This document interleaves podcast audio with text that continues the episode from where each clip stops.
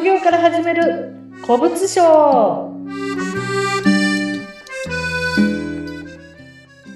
こんにちは、鈴木真城です。アシスタントの織出健一です。さて、真城さん、今日はどんなお話を聞かせてくれるんでしょうか？はい。今日はリユース業界の伸び率はものすごいというタイトルでお話をしていきたいと思います。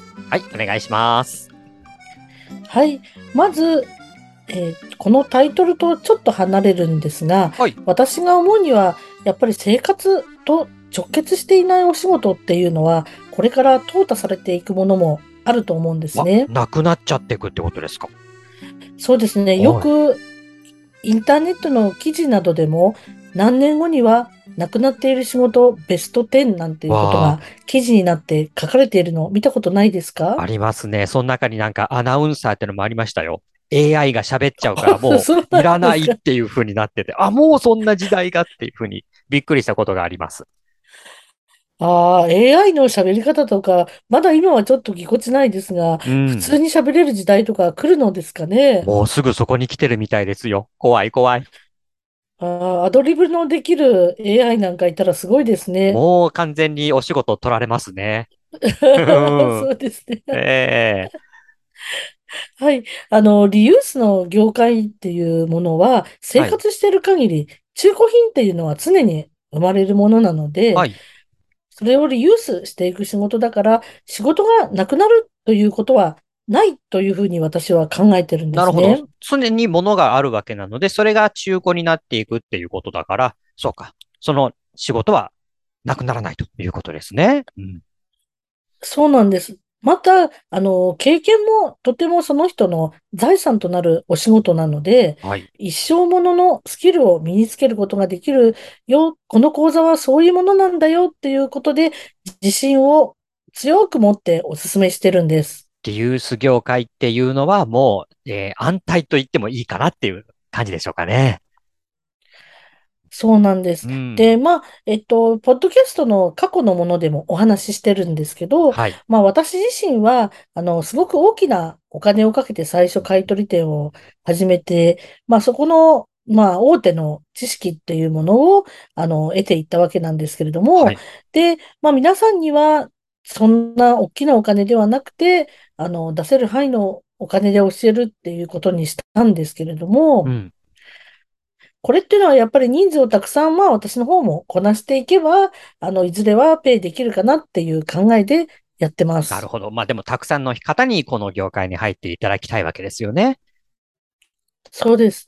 で、まあ、や、ただやっぱり経験を積んでほしいっていうところもすごくありまして、はい。はい。例えば、60歳の定、60歳を定年って考えたときには、55歳からこの仕事をしていれば、60歳になったときには経験が5年あることになるじゃないですか。はい。そういった形でこう長期的に考えてもらって副業から細々始めて、始めていただいて、将来的には大きく稼ぐっていうことを考えていただくと特にいいのかなと思ってます。なるほど。あの、60歳から第2のスタートって考えたときに、60歳から始めると、まあ、ゼロからですけども、その前から副業としてやっていれば、その副業の経験分、その経験が役に立つっていうことになりますよね。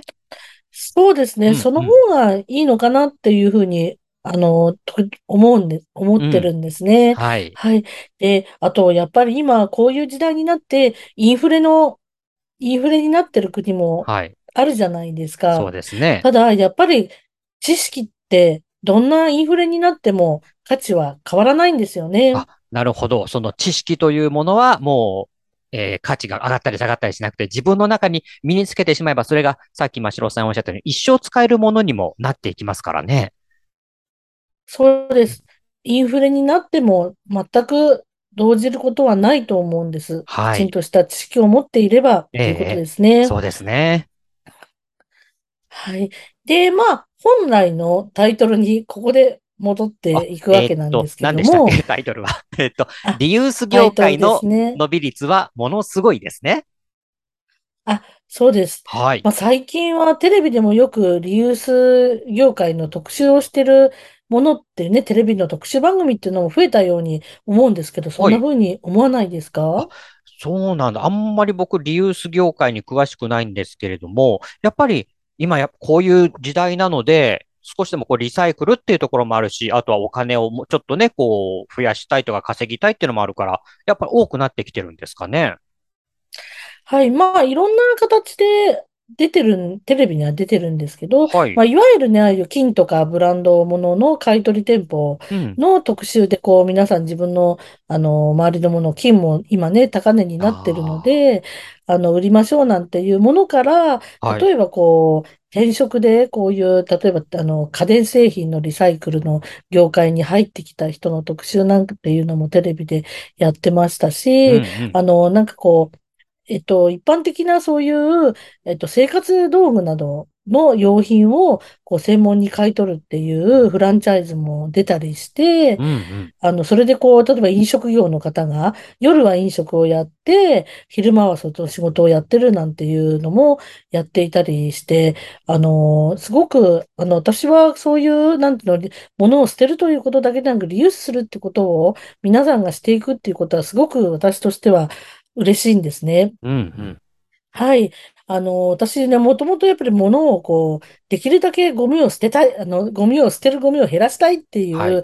自分の信念があって、ええ。そういうところで嬉しいっていうところもあるんですけれども、はい。ただ、今後、参入者が増えてくるっていう可能性は、まあ当然ながら大いにあると思うんですああ、こよ。れからどんどんそういう人たちが増えてくると、なんだろう、業界としても、ね、活性化するのはいいけれども、やっぱり、あのーうん商売敵って言うとあれですけれどもね、ライバルがたくさん増えるってことにもなりますしね。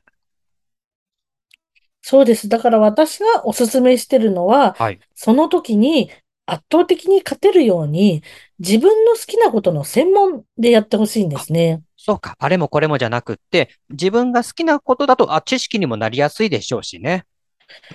そうです。うん。もともと知識がある上に、あの、知るのも嬉しいじゃないですか。すね。きなことであええ、えれば。え。はい。やっぱり好きっていうことには本当に勝てないですよね。本当に詳しい人は、どこまで知ってるのみたいなこともあるので、そういった方がこのリユースの業界に入ってくると、そういった知識も当然役に立つってこと十分にあるんですね。そうですね。うん。なので、そういうふうにとんがらせて、何か一つのこう業種とかそういうのに絞っていくっていうのもすごく良いと思います。うん、うん、うん。はい。で、まあ、あと、よくあの、セドリってあのね、やってる方多いと思うんですけど、えっと、セドどういう、リで、はい、セドリっセドリていうてあの、まあ、転うん。売ですね。転はい。売で、電脳セドリとかって言って、結構インターネットで調べて、インターネットで集結させるみたいな、あ、そういったこともやってるネッ方なんていトでやれも、るんだ。はい。うん、そういうことなんかも、そういう方なんかも結構多くて、一はい。時期、そういう方の間ではなんかあの、紙を紙おむつが、紙物。なんか、うん、結構その、海外で売れるとかって言って、はい。その、紙おむつをみんな一気にこう買ってたとか、なんかそうおー。いう時代とかあったんですよ。へえ。あの、全くね、そういうことに興味なかったらちょっと知らないことかもしれ全ないんで然わからなすけど、かった世界です。うん。はい。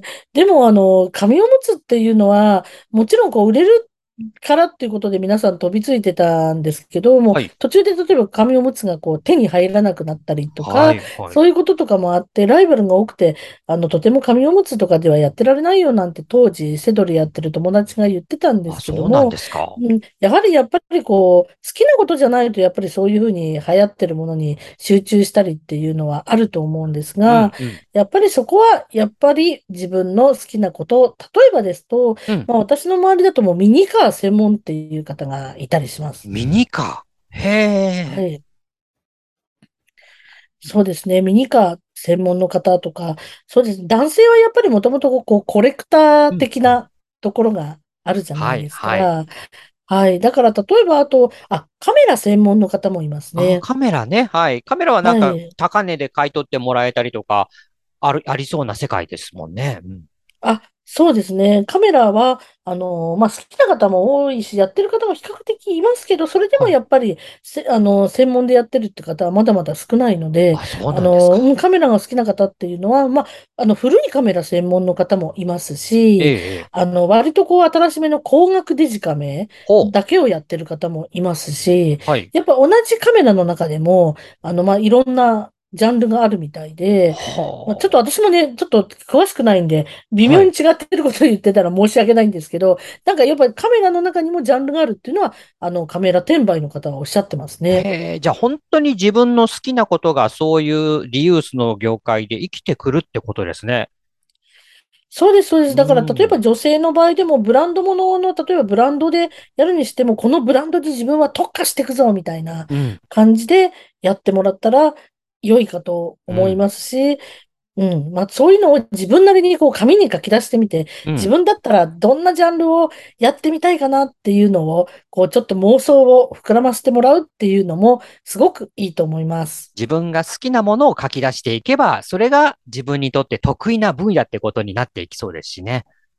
そううです、そうです。ん。本当に本当に、ぜひぜひそういったね、相談、あの、LINE の公式アカウントに、あの、登録いただくと、あの、無料で、あの、相談もしておりますので、はい。こういったものでやってみたいよっていう、あの、ご質問、相談も、ぜひぜひ、あの、どしどし送っていただけると嬉しいです。そうですね。真城さんに聞いてみると、大丈夫だよって言ってくれそうですし、ただ、やっぱり質問する方としては、本当にこのジャンルでリユース特化できるのかなって自分の中で半信半疑だったりするから、その素朴な疑問を真城さんにお聞きするっていうことで、なんかすごく大切な感じがしますね。うん。うん、ぜひぜひ、あの、それでやってみようかなっていうふうに思ってね、いただければいいし、例えば、この商品、こういうジャンルって言われたときに、うんそのジャンルの中でもこんな風にしたらどうですかとか、そういったアドバイスもできると思うんですね。はいはい。はい。ぜひぜひお待ちしております。ということで今日は素敵なお話聞かせていただきました。ありがとうございました。ありがとうございました。